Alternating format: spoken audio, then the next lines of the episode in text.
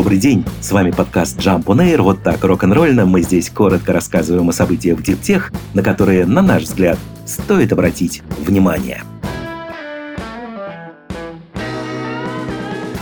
О создании первого в мире монолитного микросветодиодного дисплея с использованием органических тонкопленочных транзисторов объявила британская компания SmartCam – Многие производители бытовой электроники активно разрабатывают дисплеи с микросветодиодами, поскольку они обещают более высокую яркость, более низкое энергопотребление и более длительный срок службы, чем жидкокристаллические дисплеи и дисплеи на органических светодиодах. Улучшение характеристик особенно важно для портативных дисплеев с питанием, таких как смарт-часы и дисплеи с дополненной виртуальной реальностью, в которые нельзя встроить большие батареи. И вот теперь SmartCam заявляет, что разработала новый метод обработки объединительной панели из тонкопленочных транзисторов した。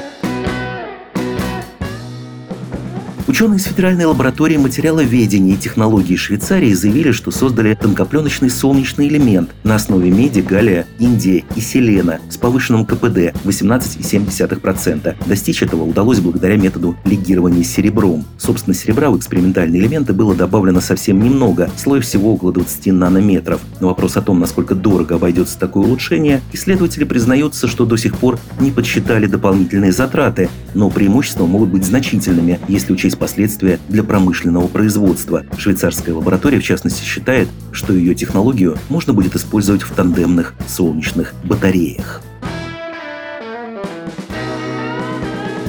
Установленная база крупномасштабных систем хранения аккумуляторных батарей в Соединенных Штатах в этом году должна удвоиться в мегаваттном выражении. Такую оценку дает Управление энергетической информации в своем ежемесячном отчете об инвентаризации электрогенераторов. В общей сложности в этом году в энергосистему США добавится 54,5 гигаватта новых генерирующих мощностей общего назначения. И доминировать будет солнечная энергия, на которую придется 29 с небольшим гигаватт. Это 54% от общего объема. Рекордная цифра может может получиться, если хотя бы часть солнечных проектов, отложенных в прошлом году из-за сбоев в цепочках поставок, в этом году все-таки будет реализована. Кроме того, из доклада стало известно, что установленная база аккумуляторных хранилищ в США сейчас составляет около 8,8 гигаватта, а в текущем году ожидается добавление еще почти 9,5 гигаватт. На аккумуляторы в 2023 году придется доля в 17% от новых мощностей. Наибольшее количество солнечных панелей и новых аккумуляторных батарей в этом году будет добавлено в Калифорнии и Техасе.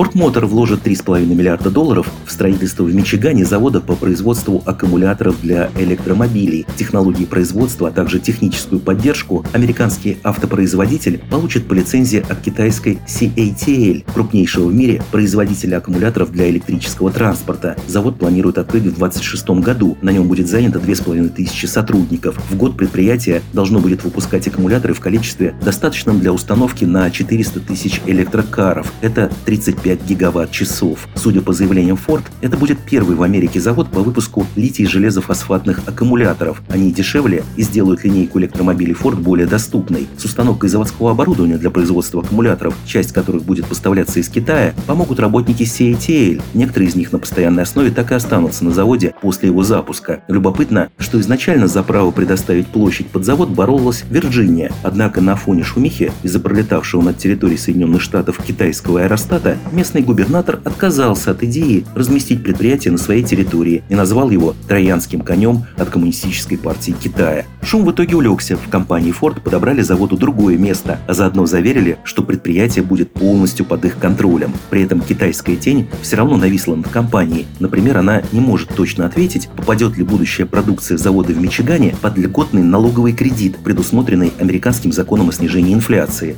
Автопроизводитель допускает, что частные покупатели машин оснащенных такими батареями, смогут претендовать на льготу максимум в 3750 долларов, а не на максимальные 7500 тысяч, поскольку сами электрокары будут американской сборки, но материалы для аккумуляторов иностранного происхождения.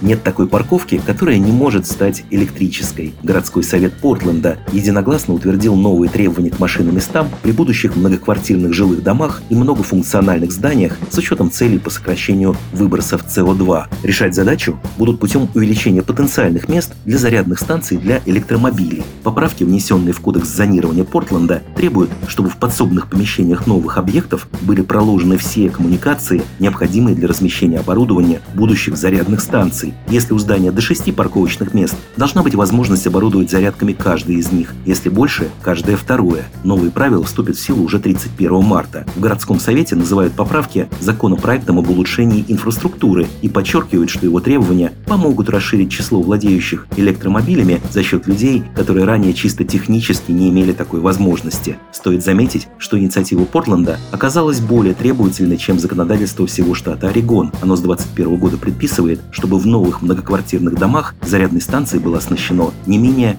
20% машиномест. Первое в стране предприятие по производству культивируемого мяса построят в Китае. Пилотный проект должен быть завершен к концу текущего года. Его участники – китайские компании биотехнологическая CellX, а также Taflon, поставщик инженерных решений для производства лекарств и продуктов питания, объявили о стратегическом партнерстве. Согласно заявлению участников проекта, это будет первое в Китае прозрачное продовольственное пространство, где будут проводиться как исследования и разработки, так и опытное производство и публичная дегустация культивированного мяса. Опыт CellX в разработке клеточных линий и бессывороточных сред, а также богатое биологическое оборудование производственной мощности Тафлон позволят масштабировать суспензионные клеточные линии в тысячелитровых биореакторах, оснащенных цифровыми и интеллектуальными системами управления. Европейский оператор-производитель грузовых беспилотников Dronemics накануне серии А привлек 40 миллионов долларов от венчурных фондов и инвесторов-ангелов из 12 стран. Финансирование последовало за грантом от Европейской комиссии, а также обязательством Европейского инновационного совета поддержать раунд серии А суммой 12,5 миллионов евро в виде инвестиций в акционерный капитал. У Dronemics, в отличие от конкурентов, уже есть европейская лицензия на полеты. Сами они называют себя первой в мире авиакомпанией производителем грузовых беспилотных беспилотных летательных аппаратов. Стартап утверждает, что его перевозки стоят менее 5 евро за 1 килограмм, то есть на 50% дешевле других авиаперевозок при условии доставки в тот же день. При этом сервис оказывается на 80% быстрее и оставляет меньший углеродный след. Летают дроны вовсе не на электричестве, как можно было подумать, а на биотопливе, смеси синтетики и водорода. Флагманская модель компании Black Swan способна перевозить 350 килограммов груза объемом до 3,5 кубометров на расстояние до 2,5 2,5 тысяч километров на скорости до 200 километров в час. Глава компании сравнивает это с летающим фургоном, который, однако, может за 12 часов пересечь всю Европу. Обычным грузовикам такое, конечно, не под силу. С вами был подкаст Jump on Air, коротко и рок-н-ролльно о событиях в Диптех, на которые, на наш взгляд, стоит обратить внимание. Подробнее эти и другие новости Диптех читайте ежедневно в нашем телеграм-канале Jump Daily. До встречи!